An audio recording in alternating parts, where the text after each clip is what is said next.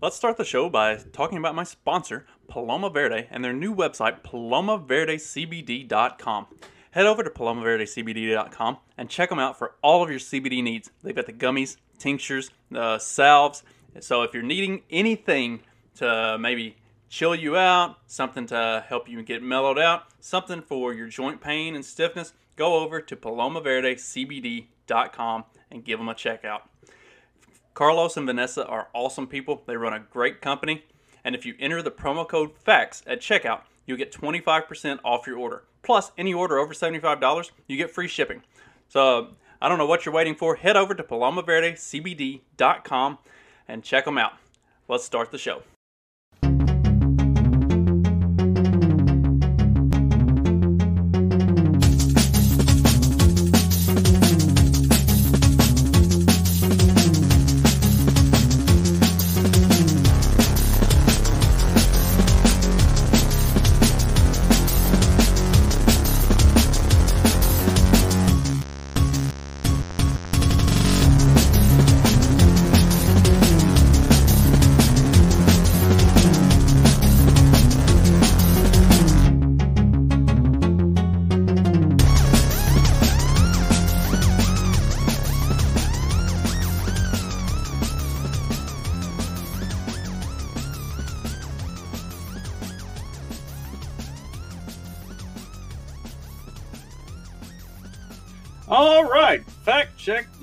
Podcast, and tonight I am do- joined once again by many friends of the show. We got Tyler Yankee, Craig Smoke, and Dag from the morning after. Guys, how's it going tonight? Good. How's it going? So, I, actually, Dag, was it you or was it uh, was it Clyde that shared this article in the the morning after group chat? I thought it was. I don't. I don't remember.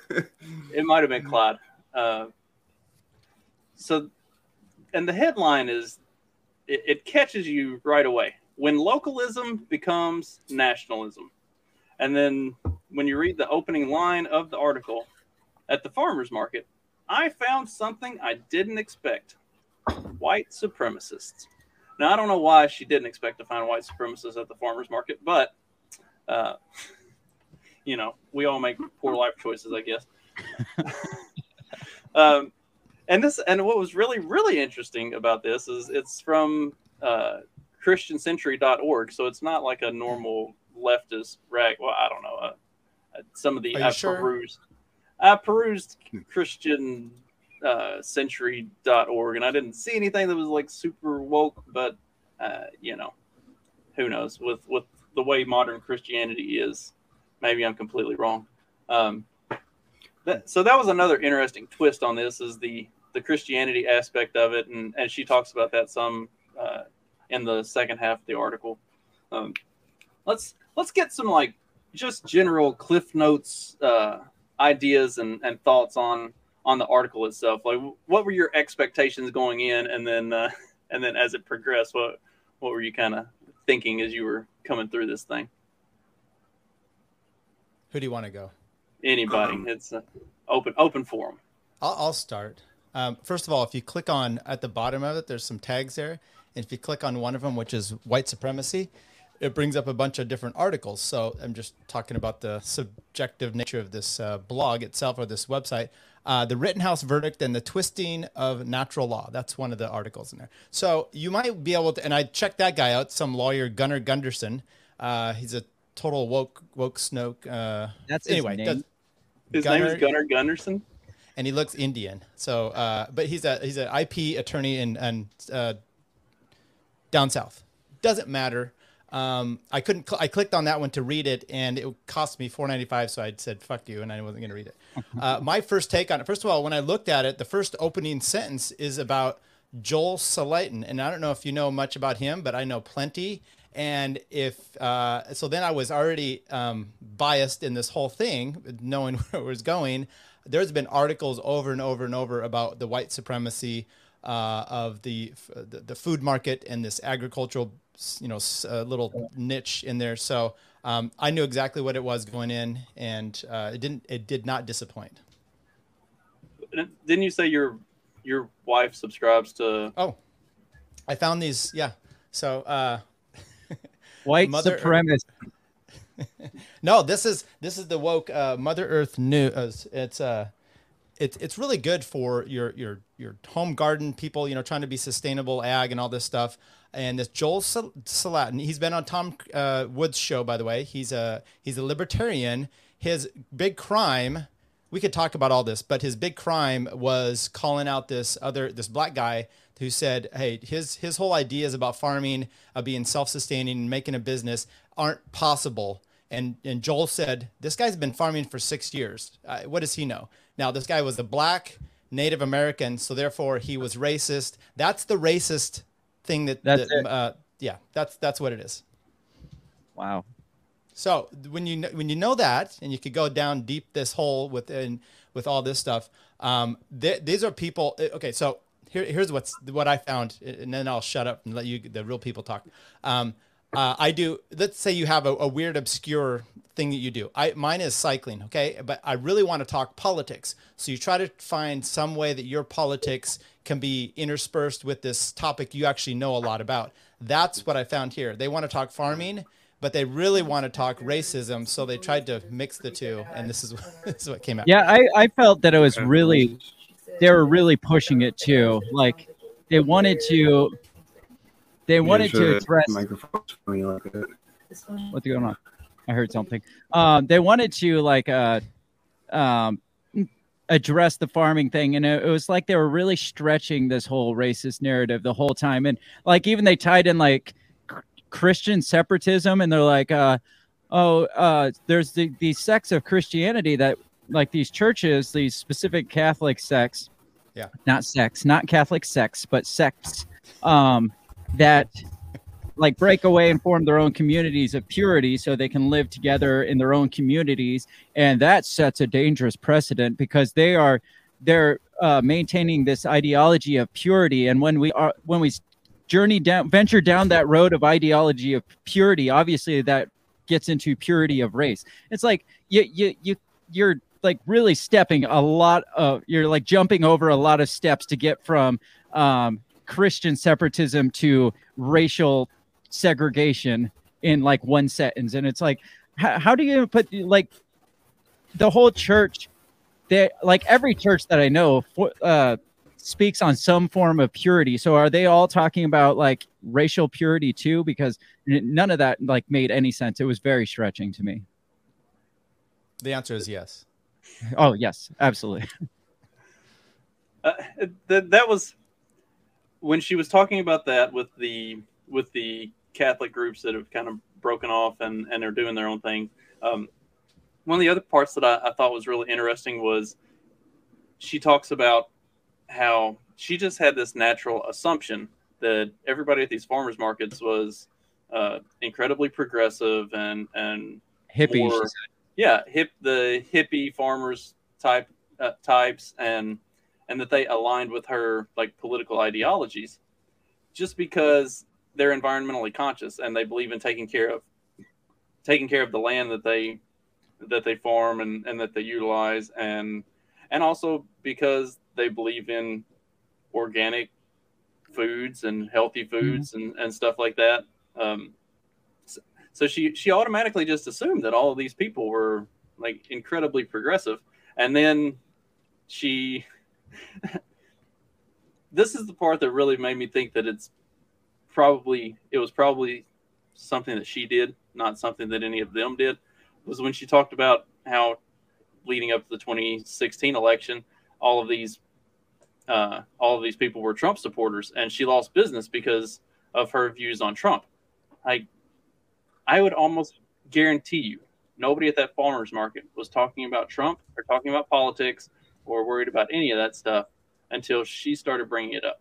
Well, she didn't. She didn't know their political leanings until she brought it up, and they started leaving. So obviously, she was the one that was pushing her bullshit in their face, not the other way around. Because, like you said, it wasn't up until that point that she's like, oh, uh, I started talking out against Trump and they started leaving. Well, she didn't even realize that there was, God forbid, conservatives in this group of uh, uh, local farmers.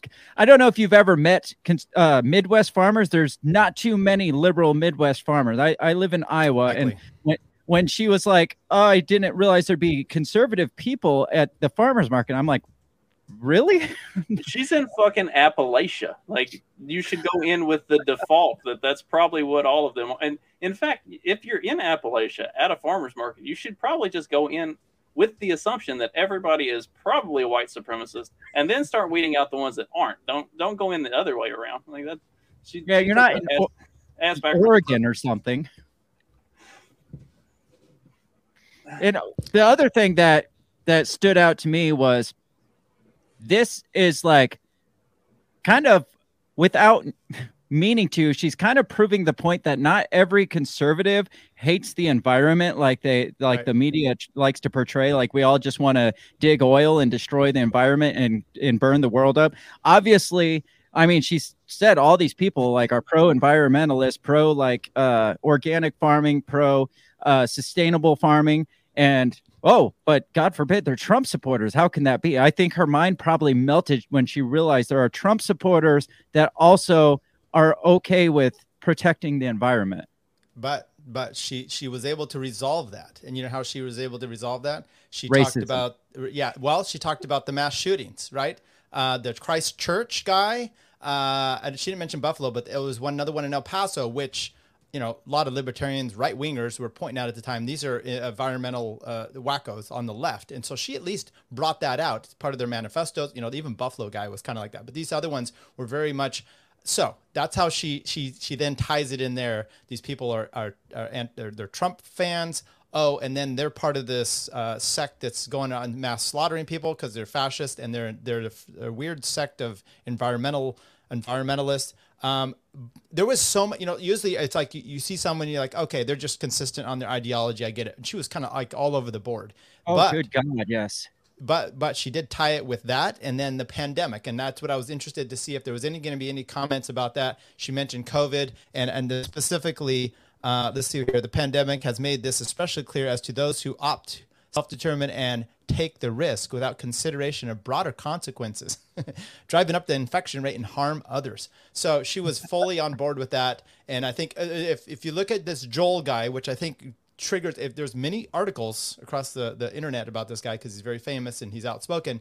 Um, he's a self-professed uh, libertarian. He spoke at the LNC convention in 2020. Um, he's a capitalist. He's an environmentalist. He calls himself a lunatic. And um, the article that triggered everybody was called "White Fragility." No, no, no, that wasn't the one. Whining and entitlement. That's so he doesn't. I like already. Yeah, exactly.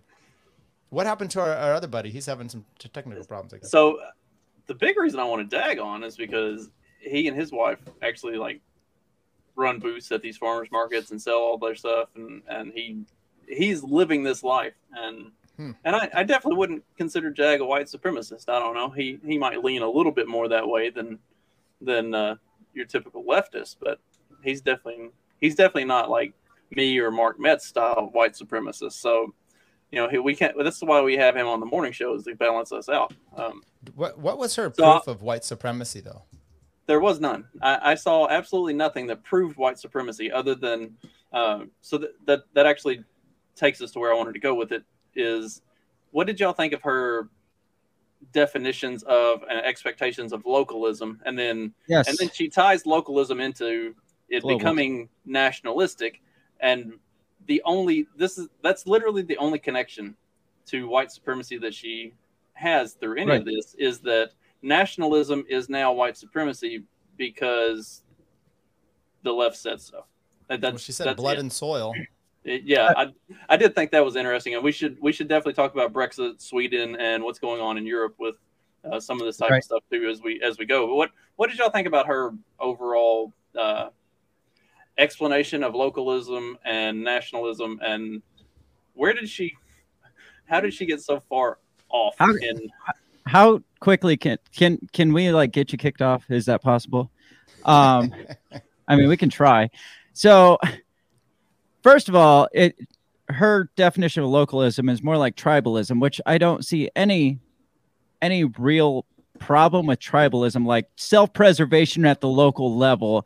Um, but it it it was ironic the way she started out the article. It was like basically saying that corporate agriculture and corporate food industry can't keep up. That's why we have so much poverty because the corporate level, the basically the global food system cannot keep up at the uh, at all levels. Um, that's why we have extreme poverty. So that has to be met at a local level, and the local people know the needs of their local community and they can provide for the needs of the local community. But then as she progressed towards the end, it turned into, well, uh, localism cannot meet the needs of the local community. So that's why we need globalism or like global food. It, it was like a complete 180 flip on it.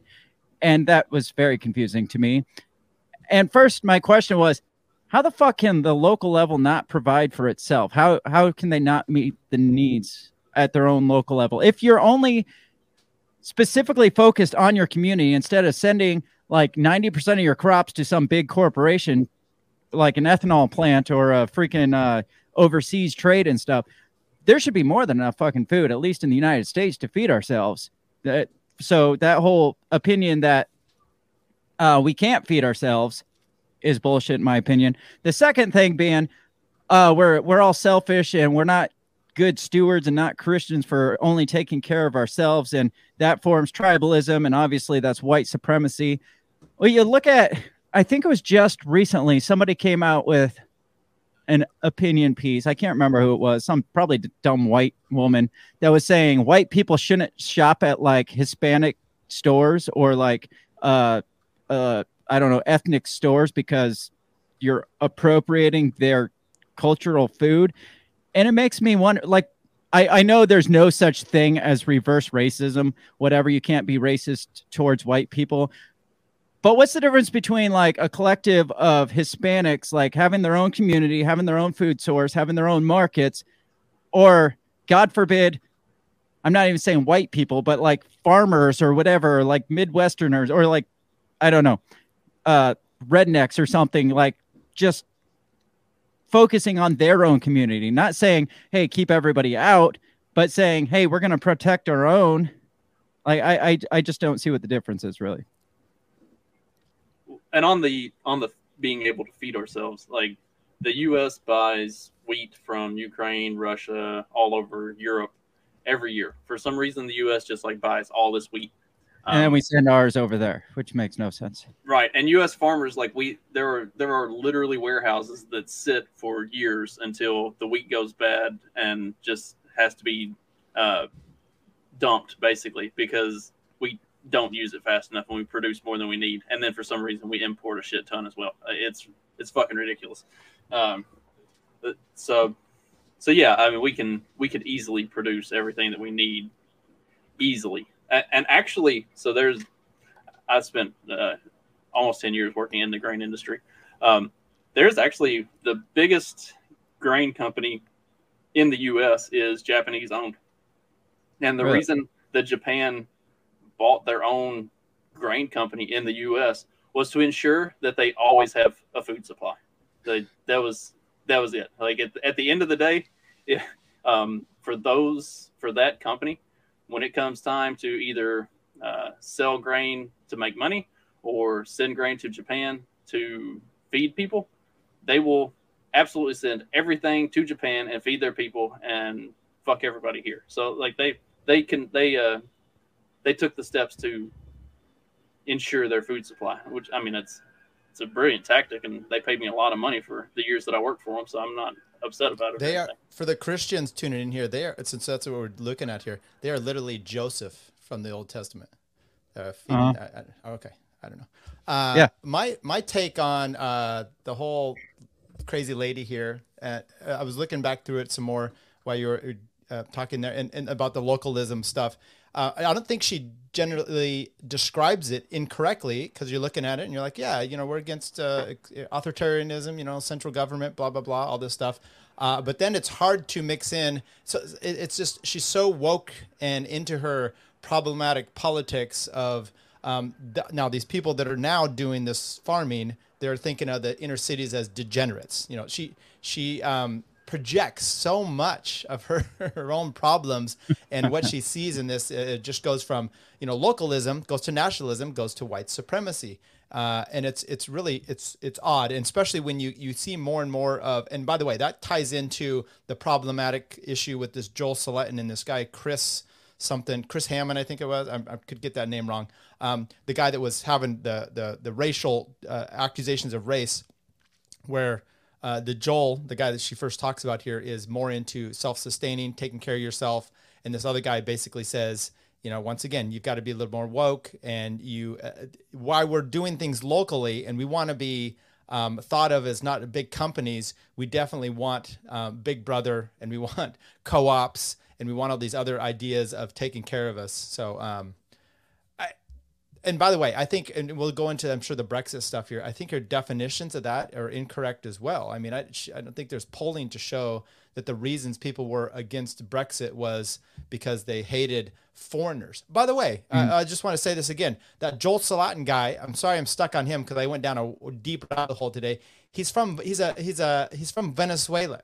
okay, so he's not some white nationalist guy. He he literally his family were farmers there that moved came to the U.S. immigrated and fuck, he's just not the quite the right kind of immigrant. So he you know, he took our jobs, and now he's living that uh, multicultural white supremacy. Right. That they've been telling us about. Fair enough. Well, yeah. One of the things that I, I kind of took issue with on this was uh, when she really gets into her kick on localism and and trying to tie localism to white supremacy and these like fringe groups, the alt right and stuff like that, and and into nationalism, which is again, this is like the the mainstream media definition of nationalism. Um, when she's doing all of that, she is. It really feels like she is trying to uh, project her own opinions and views of what's good onto what localism should be. So, like, she yeah. wants you localism to basically be like a nice big hippie commune where it's you know peace, love, and everybody's free to come and go and do as you please, and and it's like this big melting pot of uh, horrible. Whereas like when I think of localism, I think of something more like a Mennonite or an Amish community, or you know stuff like that, like the more covenant community type of a thing, where it is a collection of like-minded people who are centered and focused on the same goals and the same things and and they generally want the same out of life. Uh, mm-hmm. It's it's hard to make something work on an extremely local level if you have half a dozen conflicting ideas and views and, and people going in every different direction. Uh, it's it well communities are formed on like similar ideologies. At least they used to be. Like people got together. It's like, oh yeah, we all want this thing, or we're all like fishermen let's all just like form on this like area where there's a bunch of fish and you know like i that that's what community is like i i understand that america is diverse and there's a bunch of different ideologies and stuff but you generally attract to similar ideologies and that's not a race thing in my opinion because the thing that bothered me most was she was like and even when you try to inject like to um enhance diversity in that it's still a localist mindset so it's still racist it's like how wait so if we put all these different cultures together but we're still focused on the local level that's still somehow racist. That like n- none of this made any sense at all that's why I, I texted you in the group chat. I was like this whole thing made my whole my freaking head hurt because it was right. so ironic. Like it was just filled with irony the whole thing. And but back to what I was saying, like I don't see where the issue, like why all of a sudden, why there's this big issue for people of similar ideology, similar like belief systems and stuff to band together. It's yes, it's tribalism. And whether, I mean, yeah, bad things have happened under tribalism. I understand that. But a lot of good stuff and a lot of uh, freaking progression has occurred under similar like similar mindsets getting together and working on a uh, working on a common goal well, that's why i brought up like mennonites and, and amish and, and different uh, types of communities like that. And, I mean, they even move barns. They pick up barns and walk away with them i thought you brought well, that I, up because of your beard. When you look at it, like you look at, at the things that those communities do, like they don't they don't exclude people based on race or anything like that. Like there are there are different ethnicity of Mennonites and, and Amish. Like I, it definitely is more of a family thing, and it's like they're not super accepting of people, but at the same time, they don't like if people have genuine interest and and come with uh, come in good faith with sincere you know desire to, to be a part of that and to integrate themselves into that they they don't turn them away. And and even like um, like the Mennonite communities back home they they let people who aren't part of the community come in and go to and attend church with them and and and be there um, like on the farm and stuff. So like, they're these are like the most extreme versions of localism in the way that she would probably define it as as leaning towards white supremacy. In the, I mean, if you do look at those communities, they are ninety nine point nine nine percent white, but they're not exclusive. They're not like white supremacists. They're they don't think that uh, they don't go towards the that purity the way that she twists purity when you get into the uh, the later half of this where she's talking about like Christian purity and stuff and and somehow linking purity to meaning white supremacy and and uh, ethnic purity. But do you think? Sorry. No, go, go ahead. ahead. Uh, do you think a culture such as the Amish or the Mennonites? Do you think like we would consider like people would consider them kind of like behind in the times, I guess. But I mean, they get a lot more shit done than we do. But do you think a culture like that would survive as long as it did how it is if it didn't have a sense of protectionism towards its community? towards its I- ideologies uh, where it's they're a little bit more protective of it it's not that they don't accept people in but if you're in their community you kind of follow their standards and their maybe not their beliefs, but you're going to do their. I, I don't know. You're going to work well, the way you've seen historically is anytime a a community opens itself up. Like I mean, this is throughout history. Whenever a community opens itself up and starts allowing other outside things to infiltrate into it and start to to change what made it what it was, it always falls apart. It always crumbles. Mm-hmm. Like the, those... so now you're you're advocating for the um, uh, overturning the Nineteenth Amendment. Is that what I hear you're saying?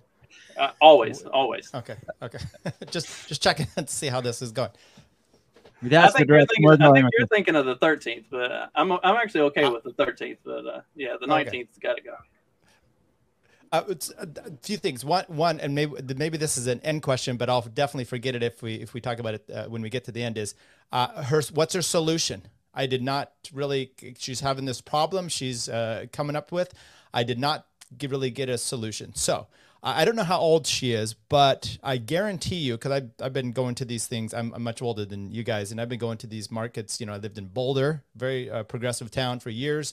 Uh, there's all these kind of markets. Um, they were inundated with Che Guevara type hippies, right? Uh, those those communities and that tribe was a horrible mess. That I'm sure she wasn't complaining about that, but when when and the right we would go to the markets too. They love these things. They just don't complain. They, they don't really give a shit. They're just buying their food and they're moving on. Now, the right or even libertarians are speaking out. Maybe they're saying, you know, I'm, I don't like your, um, don't give, uh, you know, uh, corn to a Nazi bumper sticker or whatever you put in on your stupid thing there. Uh, and they're, they're they're saying they're calling you on your bullshit. Now everyone's a white supremacist, and she gets to use that term because everyone can use it now. Uh, and it's really to just so you don't have to listen to these people. But once again, I don't know her solution. Maybe you guys uh, saw it in there. You know, I figured out what the solution is, and it's that she should just shop at Whole Foods and stay away from the farmers markets. uh, yeah, she doesn't. She definitely doesn't present anything as a solution to it. There's there's nothing. Uh, she okay, so she identifies like these lofty ideas of white supremacy and nationalism that are going on at these farmers markets, but she doesn't give any specifics as to what makes it that, other than the fact that these are. What's the largely... problem with that? What What's the problem with let's say a white supremacist is giving you his corn cob, right? Uh, what's the what's what's the well, that kind of takes us to the stuff that they that they she talks about in the uh, Brexit stuff, and then in Sweden. Uh, so Sweden is an interesting case study on um, nationalism kind of the type of nationalism that they're talking about kind of becoming mainstream.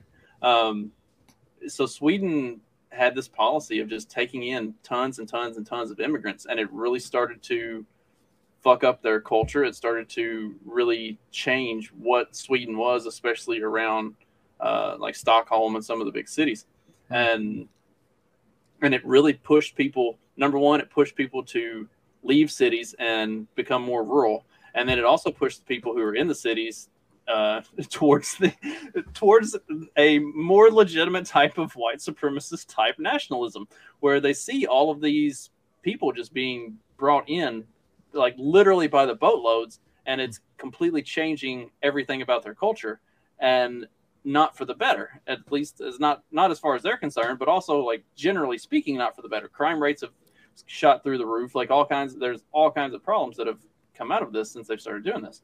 Um, so so now you see the the Nordic resistance movement, which uh, she refers to as a neo a neo Nazi group, but I'm not saying that Nazism wasn't uh, or wasn't a bad idea. Like they, they definitely had some pretty bad ideas, but the reason that it came to be was because of um, the Weimar Republic and everything that led up to World War II. Like there were there were things that created the situation that that brought that on. And you see similar things creating that situation in Sweden, which has brought on these groups that are now being labeled as neo-Nazi because they are more nationalistic. Uh, it's not because they're like they're not neo-Nazi because they're suggesting that they should be rounding up all of the Muslim immigrants and putting them in uh, ovens or anything. It's because they are more nationalistic. Uh, and that and that's that's really becoming prevalent in Sweden. And then she talk, but she talks about like when you meet these people in real life, they're not their media image. Uh, they're nice, they're talkative, they offer you good food. Like these are the ones who are who are talking about the dangers of fast food and not eating over processed shit, and you know getting back to nature and returning to organic, you know, stuff that's done the right way. Like it, it's uh, there's there, you know there's an interesting uh, blend of of what's going on with these with these groups that she for some reason just didn't expect i guess yeah that was that was the part that caught me too where she's like yeah it turned out all these racists were really nice and stuff and they didn't they didn't spew hate and uh racial stuff and i um to your point um what what was her like solution? I don't think there was a solution. I think like i said at the beginning she shows up to this thing that she thinks is a hippie commune because they all support the environment realize there's like right wing people there that support the environment and her brain just kind of exploded and then she let it explode onto a piece of paper or onto her computer screen and that's what we got out of this article like it was just a bunch of just nonsense just vomited all over a screen like well i, I ran into a racist uh, because he was a Trump supporter and their nationalistic views, and uh, that's obviously white supremacy. But they, I mean, to their defense, they were really they were really nice white supremacists. Uh, I don't understand. They're not what the media portrays. So, but on the other hand, they were separatists, which means they're white supremacists. And um, the thing that bothers me about people like this is like I mean, you're you're gonna find racist people everywhere you go. It's shocking, I know, I know. Um, but the thing is, if you don't know they're racist, who fucking cares? Who really, who really, if that person has racial, like racist tendencies or like a racist mindset, like take, for example, Randy Weaver of Ruby Ridge conspiracy yeah. theory bullshit. Like he was, he dealt in white supremacist groups. He he like went to Aryan Nation meetings and stuff, and he was always asking questions. Yes, he he even claimed, uh, "Yes, I am racist. I'm not a hate." Like he came out after the whole Ruby Ridge thing, and he was like, "I'm not one of these hateful racists that that wants like other people to die and shit." He's like, "I just have my my own opinions, like separatist opinions, and that's why I moved to a fucking mountain to get away from everything. So I didn't have to deal with. And it's like I, I don't see a problem with that. If you have, if you don't want to, if you don't like colored people, fine, and you want to go live away from them on your own, fine. If you're not wanting to kill people, fine. Who fucking cares? If you don't know that a person is racist, if you show up to a farmer's market and you're like, oh, there's racist people here, but I can't figure out which ones are racist. Then what's the goddamn problem? Yeah, exactly. And and this is the great thing about, as we probably all agree here, the the, the wonders of the market. Uh, they're they're accentuated with a, a a farmer's market like this, and if some black guy isn't selling you something or you're not selling him something that's going to you're, you're it's going to spread and everyone's going to know right away and it's going you're not going to be able to to hawk your wares unless you know maybe your wares are nazi propaganda. I don't know. So uh, yeah it, it's it's a uh, once again i think you, you're talking about her brain breaking. She had an agenda and then she wanted to write an article to support that of what things she had had one, she wasn't very accepting of other people not suddenly being in her little idea, so she has to, you know, call them names in a sense. And um, it, uh, I think it's what's interesting. Was anybody too, like, even aside, uh, not to, sorry to cut you off, but like I was, aside I was going to crescendo right there. aside from the the handful of people who stopped doing business with her over her anti-Trump sentiments in 2016, like, did anybody actually push back against her. Like it doesn't. I, I don't see anywhere because if they did, like if she actually had people come after her over something, or like she experienced real uh, exclusion, or even saw real white supremacy, like I guarantee you there would be at least four paragraphs entirely dedicated to mm-hmm. well, to talking let about me read, Like, let me read the paragraph here. She said, uh, but this talks about the Trump stuff. She goes, but then more people I knew who were involved in sustainable practices came out as pro-Trump and anti-immigrant, which might have just said, hey, we, you know, with, let's have some uh, border security. I don't know. I'm astonished by growers who reviled Muslims and spread hateful slander by refugees while selling their heirloom varietals and have been developed in uh, Latin America and Middle Eastern nations.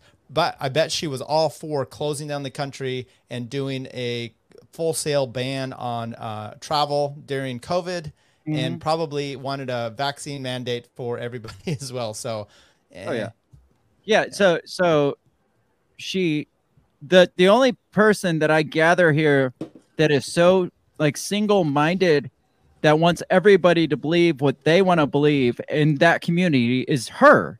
Like yeah. she's she's yeah. more tribalistic than they are. They're willing to come to this um this kind of melting pot of like you got liberal hippies, you got like conservative farmers and stuff just selling and uh, making a making a dime off it and then living off the the local produce but she's the only one there that's like everybody here has got to think like me and be in my mindset. It's like so who's the tribalist here well, I'm disappointed this was written in 2021 and not after Roe v. Wade because you know she would have uh, mentioned oh, something about uh, some sort of a back farmers market abortions or something like that. Uh, my my crescendo that I wanted to get to was she writes about Christianity and Catholicism, uh, and I see this way too much. I don't know what your guys' religious beliefs are, but I, am a Christian, and I see this with they, they they have a religious belief, but their real sacrosanct and their their belief is the state uh, or politics. And to me, this is really where she digs in here. Otherwise, she would, you know, just keep it to more of the Christianity thing and accepting these white supremacists as part of, you know, God's people and trying to bring them in and change their minds, as that one black guy did with the KKK. Uh, but you know, that's my. I, I it, it, her real religion is something else besides Catholicism. That's my getting. Mm-hmm. That's.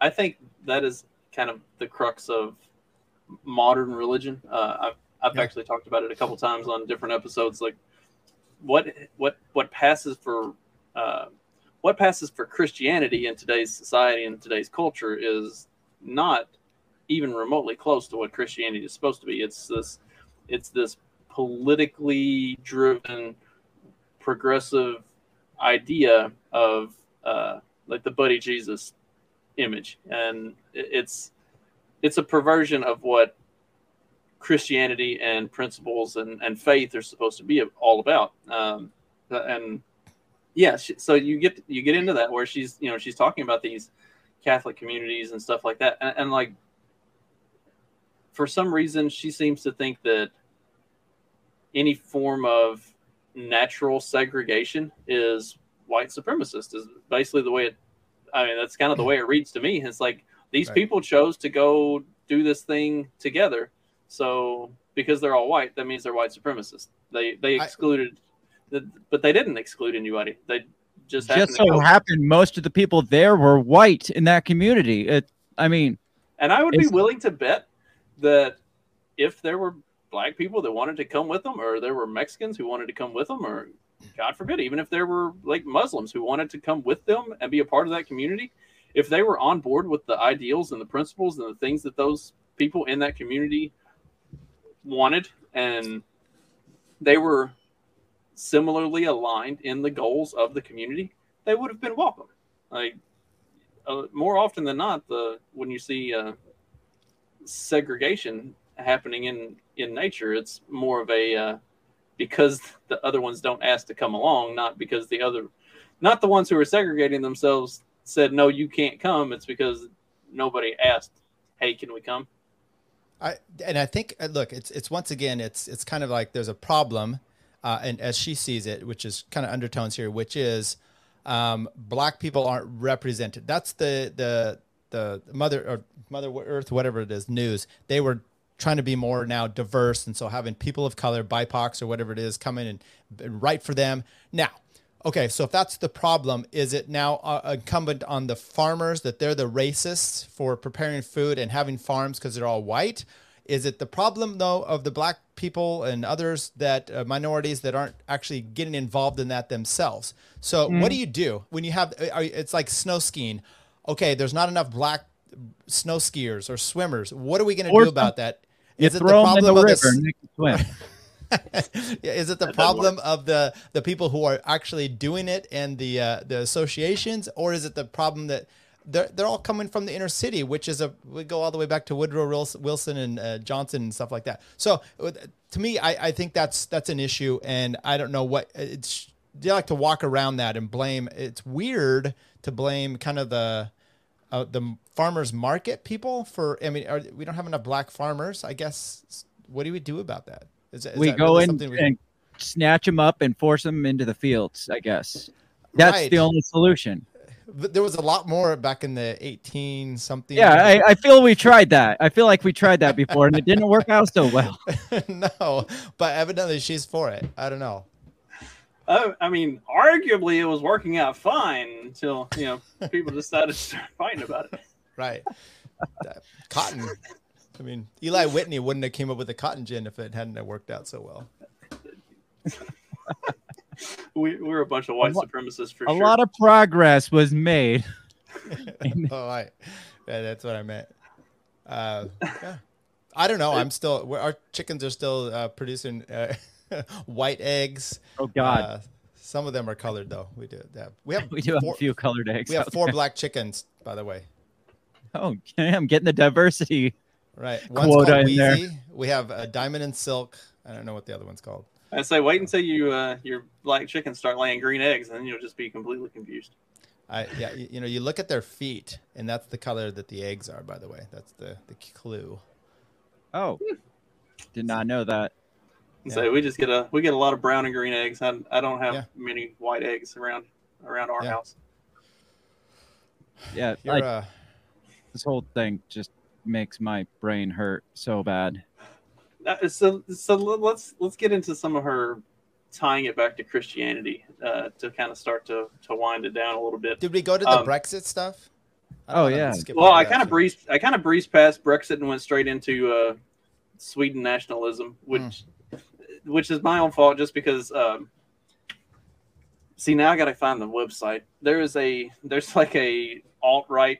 Uh, uh, it's not even alt right. Like it's it's extreme right um, Swedish website that it is funny as shit. I don't know if it's deliberately funny or if that's just the way they report the the news, but it is amazing and like in, you in all the best ways. Like they're super super nationalistic. They they have a lot of that over there, right? Over in, uh, in Europe, right? And so I, I wonder if it's because you have such a homogenous society, and then suddenly you have a, a massive influx of like uh, you know Middle Eastern or whatever uh, immigration that they have that it causes this diverse, or not diverse, but it causes this divide in the country more, or or what? And I know their left right is I would say it's a little different than ours. So there are quite a bit of there are a lot of studies that have been done on it because you have seen it a lot. Um, it did to some extent drive Brexit, like like you were you were getting at earlier. Like that's uh, Brexit didn't happen because all of the uh, English countryside decided to be a bunch of uh, white supremacists, but there, it did definitely play at least some, not the white supremacy, but the the mass in, influx of immigrants uh, played some role in that decision.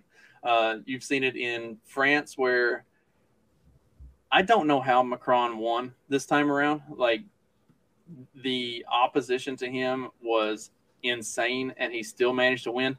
Um, you're seeing it in Italy, um, the the Nordic countries, um, shit, Sweden, Denmark. Uh, it, it's it is more and more prevalent across Europe and across the European Union that they've had this big influx of uh, Germany. Germany is a, a great example. Uh, there is there's a whole lot of nationalistic, like really strong nationalist movements going on in Germany that could could really upset their political structure and and kind of turn the country um, back in more of a Nazi Germany type of direction. Which uh, like when which because they're doing a lot of the same things that were happening at the time that Germany turned to Nazi Germany. Like, you know, mm-hmm. um, if you don't learn from the past, it's doomed to repeat itself. And, the printing and press and just yeah, driving their market, uh, their their dollar down and everything. yeah, like you're smart. seeing it, you're seeing it playing out all throughout Europe, where. Um, well, they, countries are realizing, people of countries are realizing when we're not looking after our own, we kind of get the shaft in the end of it and then all right. of a sudden it, it's like a cycle thing. It's like well we got to be more inclusive we got to be more global uh, like global minded and stuff and then it comes to find out or like a war happens in russia and ukraine and then we get fucked over here. It's like maybe we got to look out for ourselves a little more. Maybe we got to get somebody in office that has our interest at hand because we're i mean the germans how many articles ha- headlines have you seen that germans are fra- afraid of freezing it this winter because they know that the energy right. crisis is just going to like multiply ex- exponentially. I mean, you got like firewood I, I, was trending in, yes, in on German Twitter say. yesterday because that's people what, are trying to find firewood so they can keep warm because they know they're not going to have gas. Yeah, so that I mean, people's self-interest drives nationalism, localism, then that inevitably drives nationalism because it's like I don't want to freaking freeze to death or starve to death this winter. So I, I want somebody that's going to look out for my interest. And on the other hand, what countries are more nationally have more national protectionism than the blatant communist countries out there? Like what yeah. what what countries what capital capitalist countries are more self-centered than like communist China, uh freaking uh what's the other one? Like Venezuela, like those kind, like what what country? Oh, uh, North Korea. What what countries protect are more internally protectionist than communist countries? So when you when you get the same people that are touting communism and globalism, it's like look at the communist countries because they are like yeah they have global markets, but they are the most self-centered like protect their own countries out there. So another interesting thing in this topic and and like and talking about protection, being really protectionist. Um, I've spent, like I said I, before, I've spent too much time kind of looking at this the Sweden thing and what's going on in Sweden.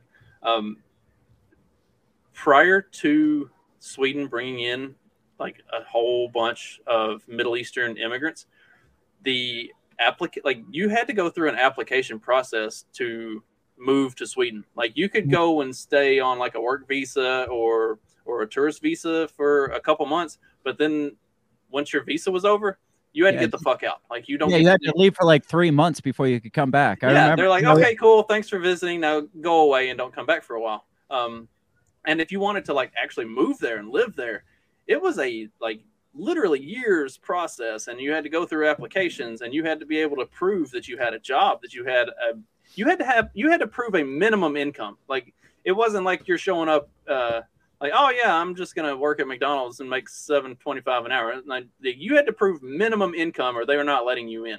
Uh, like, there was a huge application process, and then so they were very protectionistic in the way that they you know structured their society, and it worked really well.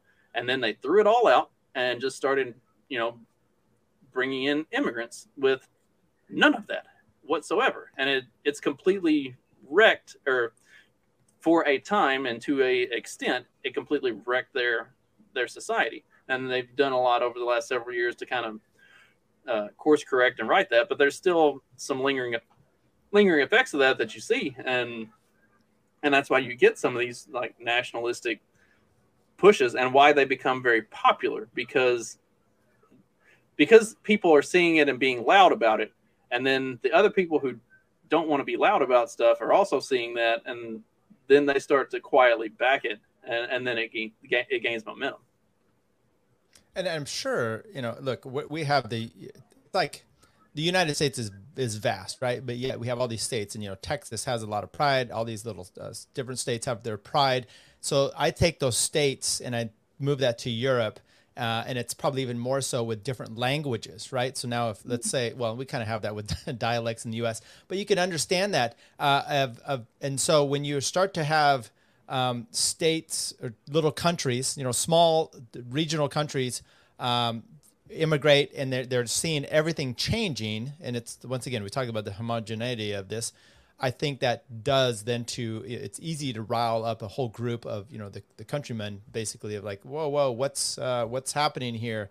Um, by the way, back to this lady. She said Brexit likely never would have happened were it not for the spirit of hostility to to and fear of the outsider, specifically the UK's diverse immigration population. She doesn't have proof of anything. She likes to do these declarative statements with no real backing up, uh, which is always mm-hmm. a problem to me um, I'm sorry, I'm just a little scattered on that, but there you go.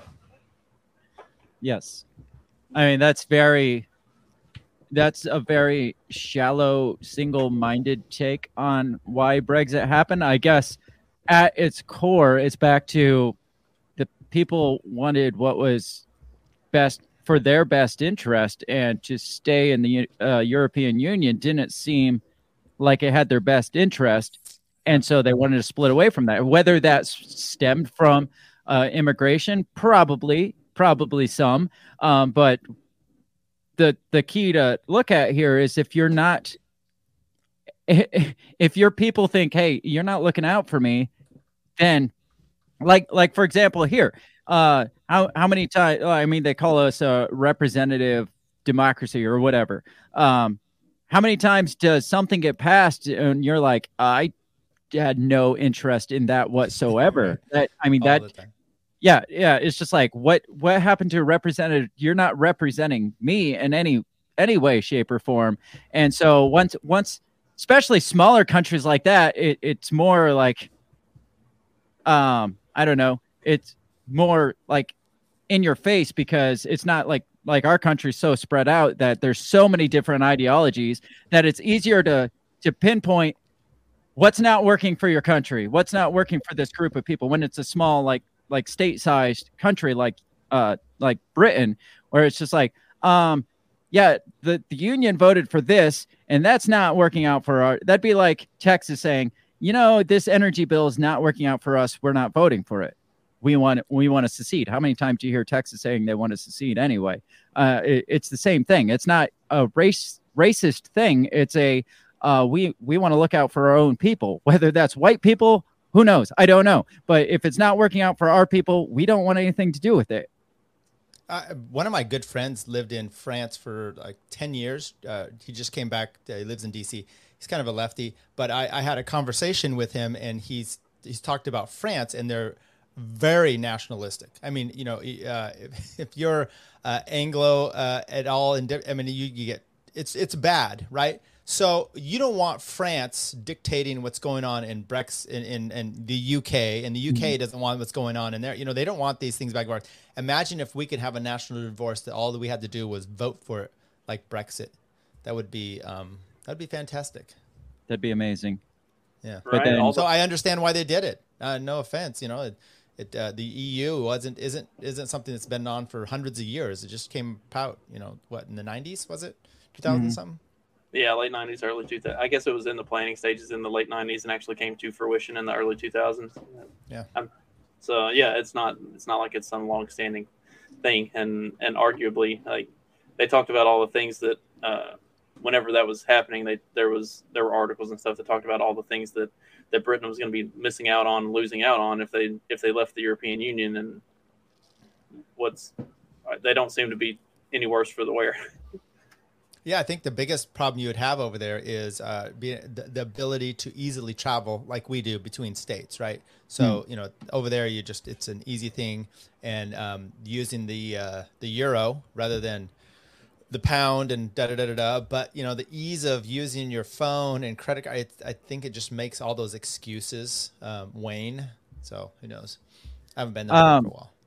One one part that stood out to me, and this is separate from what we've been talking about. I just wanted to point this out. The part that stood out to me was when she said that the fear of globalism is just anti-Semitism, like hidden, like shrouded anti-Semitism, because globalists.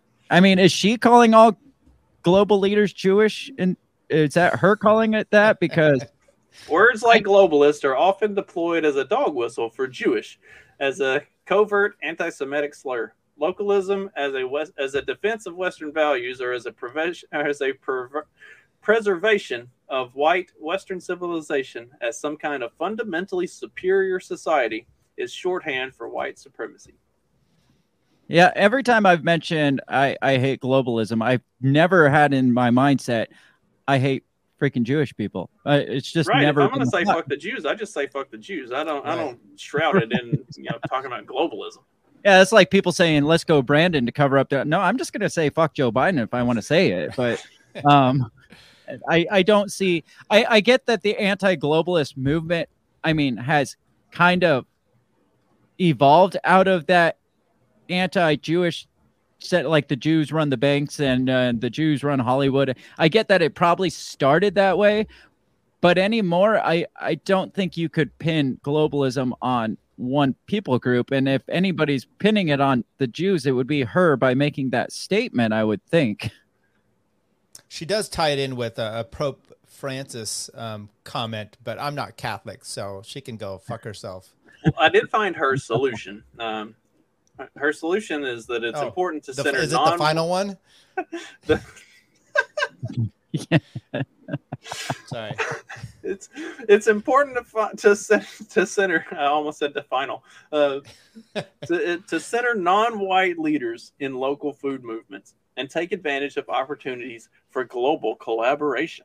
Uh, I, like that's kind of the antithesis antithesis of the local. Yeah. How do you market. have how do you have a global farmers market? I like how right. she's like, well i get seeds from ukraine and i get my my tomato plants from from brazil and it's just like okay fucking good for you who cares but that's but not, that's also that's not, a, that's not a farmer's market that's that's yeah, a grocery store say.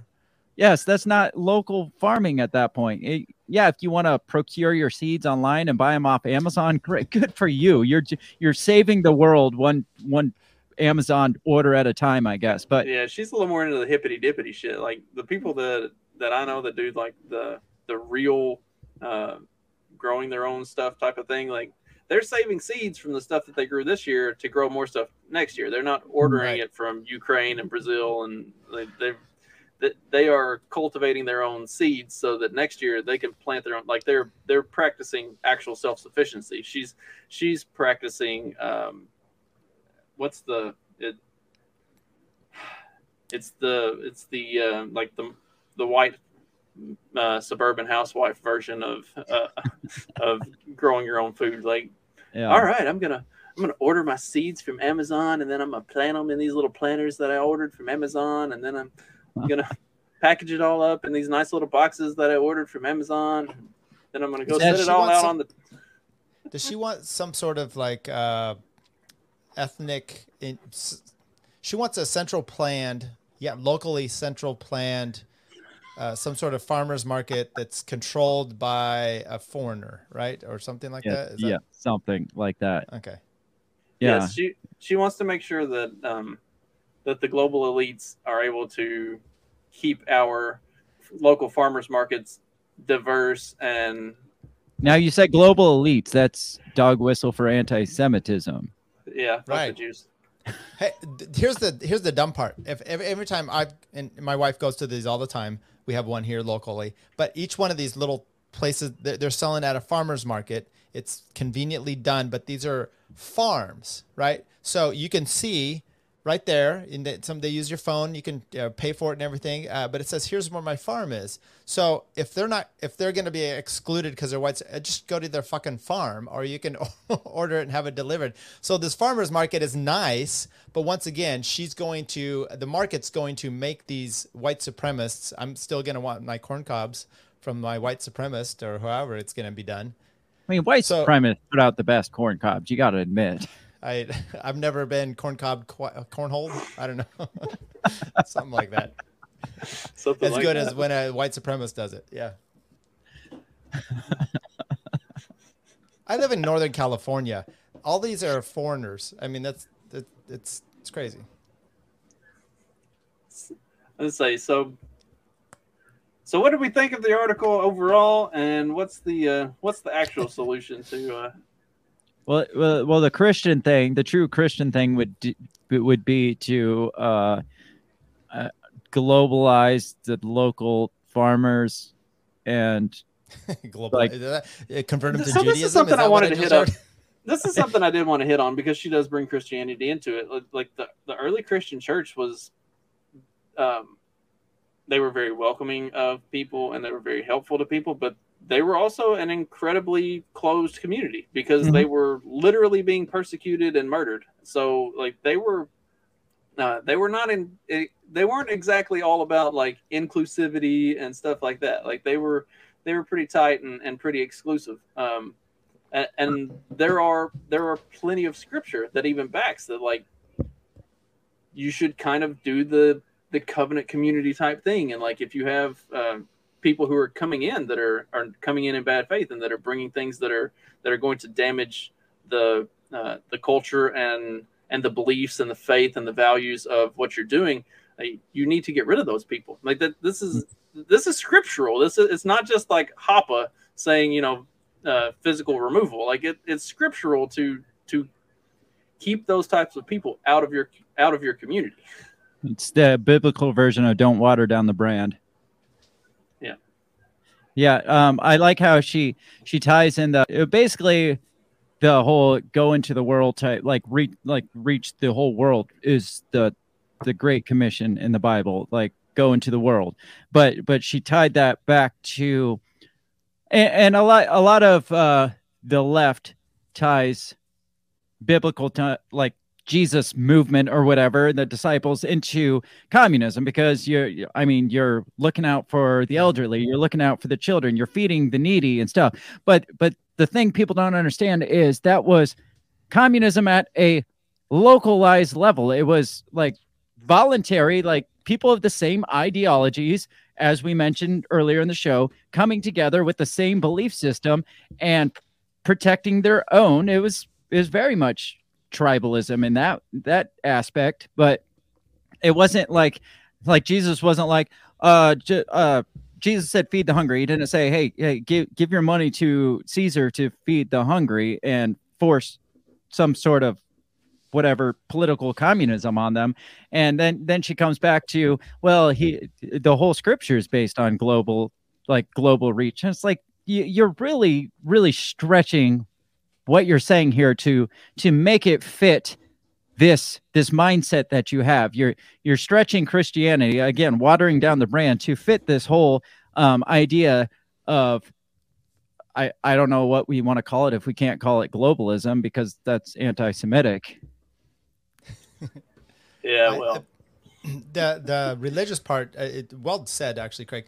Uh, some of the religious parts and, and i've been bothered by this for some time which is you have a um, a, a movement it's been you know last hundred years where we've taken churches out of taking care of people to the government now does it. You know even rothbard um, and for new liberty i think he talked about the mormon church which i'm not a mormon either uh, talked about the mormon church and their ability to take care of community and a lot of that stuff is taken away. I don't think she has that as her solution here. So um, it, I, I'm bothered by a lot of the Christianity stuff that she has because it's it's garbage. I mean, even the Bible says, you know, ta- tax collectors are sinners and other Mm. uh, awful people. I, I believe that in full force. Uh, I also believe in taking care of your community and being a Christian in, in that aspect. And you know, the the one great thing which I've said here about which is uh, we're talking about farmers market, but the market itself is it will if you need something and someone else has it and you have to exchange for it, you're going to be out there with these people. If they're white supremacists, they're not going to be white supremacists for long. And and they're by the way, they're not. She has no proof that that's the case. Uh, these are just right wing people who love to to sell their goods and they will gladly do it for you. And you know what? You're, if you have a conversation with them, you're gonna win hearts and minds through the the, the conversion of the dollar in exchange for your once again your corn cobs. Well, and I don't know why I'm stuck on that, but You are The- stuck on your corn I cobs. I need some help. with the with the globalist mentality, uh, I think there is a lot of emphasis on traditional transactional type stuff, and and what you'll see with these farmers markets is there are connections that are made, and so uh, you know I have eggs and you have tomatoes, and that guy over there has cows, and uh, you know Yeah. You you you make those connections and and you build those those communities locally where I'll give you three dozen eggs if you'll give me, you know, a, a bucket of tomatoes and or you know a couple gal- uh, a gallon of milk or like we can we can make exchanges where I have the things that you need and you have the things that I need and we can move stuff around where um, a lot of this for this like um, you know we keep going back to the word but a lot of this globalist stuff to work uh, it has to be in the traditional transactional manner because it has to be taxed, it has to be recorded, it has to be documented. You have to be able to see who does what and and when and where and why and how and and and when you start to become extremely local, then you start to cut all of that out, and that's you know then you then you don't you can't have the the forced homogenization. Like that's that's the ultimate goal is for Yeah.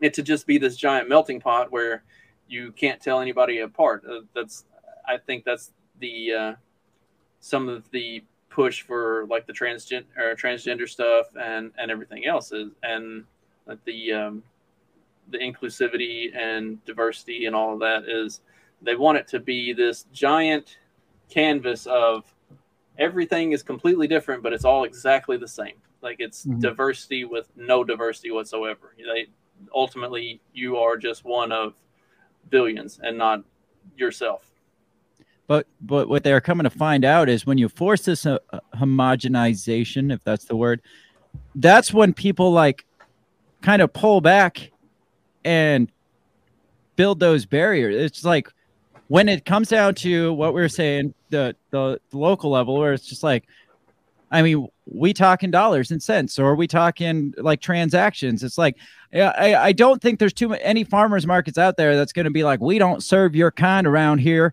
and like turn down a dollar, turn down like some black guy comes up is like, hey, I'll give you 50 bucks for this. They're not going to be like, I'm sorry, we don't serve blacks around here. We're not going to take your money because it's dirty black money. I I don't think that's the case anymore. Even if they are racist at the core, some guy comes up and offers them money, they're going to take the money. But and and when you're in those settings, like people just get along because they kind of have to for a community to work. But then when you start coming in and forcing different ideologies on these people, that's when they pull back and they they entrench themselves in their ideologies. That's why, like like I was saying with with the European countries that are going more nationalistic, it's like you're you're attacking their best interest and then they are pulling back harder and entrenching themselves more on their protectionism. Like no we got to take care of our own. And and you see that with i, I don't know ra- more racial tendencies. When you start uh, or racist tendencies it's like when you start saying no you you got to adhere or whatever phobias whatever ho- homophobias or whatever they're calling them these days.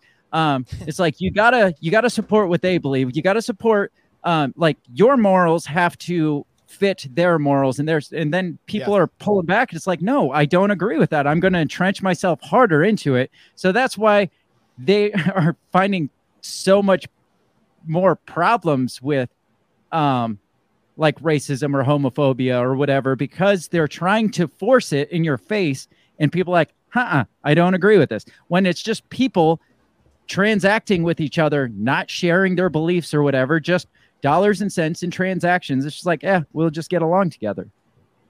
And by the way, that's that's exactly that whole when we started this with the in the article started with Joel Salatin and this Chris kid.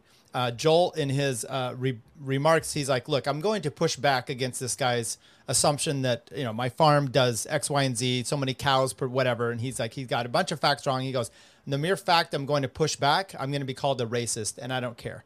Which is interesting because nothing he says is racial. He just says this guy is so woke and that's that's his focus that I'm going to be you know vilified, uh, but for that. Um, I had something else and I don't remember. It's just right past, right past me. Well, I was just about to ask, do we have anything else? Uh, I feel like we covered all of the the big bases I wanted to with this. Um, we had a little bit on the the definitional stuff of localism and nationalism. We talked a little bit about the Christianity aspects of it. Got into Brexit and Sweden and uh, I did want to. Now I, it came back to me, which is her her stuff is a lot of it's anecdotal, right? And then she tries to pro, uh, profess progress that out to everything else. Uh, but if like where I'm at, Northern California, we have all kinds. We go to a farmers market. It's just not white people. There's Asians, there's uh, Mexicans, all kinds. And now we know. I, I, don't know if she's aware of this, but um, certain ethnic groups are really racially. Uh, they don't like other ethnic groups in some sorts and and that's not brought out in this. So there's a white supremacy, and then there's an Asian supremacy, and I, without going into too much detail, yet they seem to um, still you know sell their wares and goods too. So whatever. Lady. And so there are there are other groups that are a lot a lot more exclusionary than uh, mm-hmm. white people, even even than even than like the white supremacists so. or the globalists. But if if if you bring that up, if you even mention that, you're a white supremacist. It's like right for noticing. It's like, well, what what about the Asians? Because I mean, I don't know any people group more protectionist than yeah. Asians.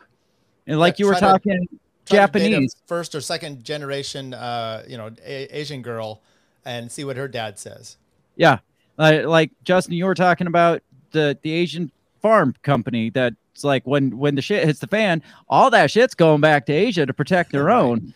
I mean, it try to be a white person and be like, well, when the shit hits the fan, I'm feeding all my white buddies over here, and then fuck the rest of y'all. Um, yeah, you're you're a white supremacist. But if you call out that, if you if you even dare to say, man, Asians are way more protectionist than white people, then you're a white supremacist for just saying that. Right. I've I think I should do an episode where we just take a list of random things and is it white supremacy? And uh, the answer is yes to all of them. Yeah. yeah yes.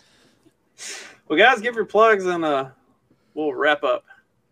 Uh, I'm Tyler. Uh, find me on Twitter. I do the Libertarian Podcast Review. Um, we're doing another Kill podcast episode coming up this next week. So, anybody out there want to come on, talk about your podcast or your wife or your your chickens? I don't care uh, let me know and we'll put you on. Perfect. That's it. All right. I'm I'm Craig. I host the Break the Bell podcast. Um, my handle is at Break the Bell Pod. Uh, we we just break down what's going on in the world and expose bullshit for bullshit. I guess what um, we usually uh, take an anti-globalist approach to our all our episodes, which I guess now makes me a an anti-Semite. So I, I guess now I'm the anti-Semitic Break the Bell podcast. As well, you should be, and be sure to go find the new Break the Bell on YouTube and subscribe to it because I jinxed the the last one and got it nuked. You did. Are you uh, anywhere else, Craig? Uh, I'm on. I'm all over the the podcast platforms. I'm on Twitter and Facebook and and all the the social media is the handles at Break the Bell Pod. But yeah, you can find me on any podcast platform, Spotify, um, iTunes, everything. You know, I'm two for two. I got uh, the Peddling Fiction YouTube channel nuked, and then I got yours nuked. So somehow I haven't gotten my own nuked yet. I guess I play a little more, play this one a little more close to the vest. It's well, funny because I didn't even get nuked for your episode. You just commented, this one will get you nuked. And then like two days later, I was nuked. Called it. well, thanks, guys. This has been a lot of fun. Thank you, everybody, for watching and listening. Uh, be sure to tune back in on Wednesday, where I will be back with a brand new episode where I talk about uh, probably globalism because I'm not a big fan of Jews. All right. Have a good one, everybody. Thanks, Justin. thanks, Justin.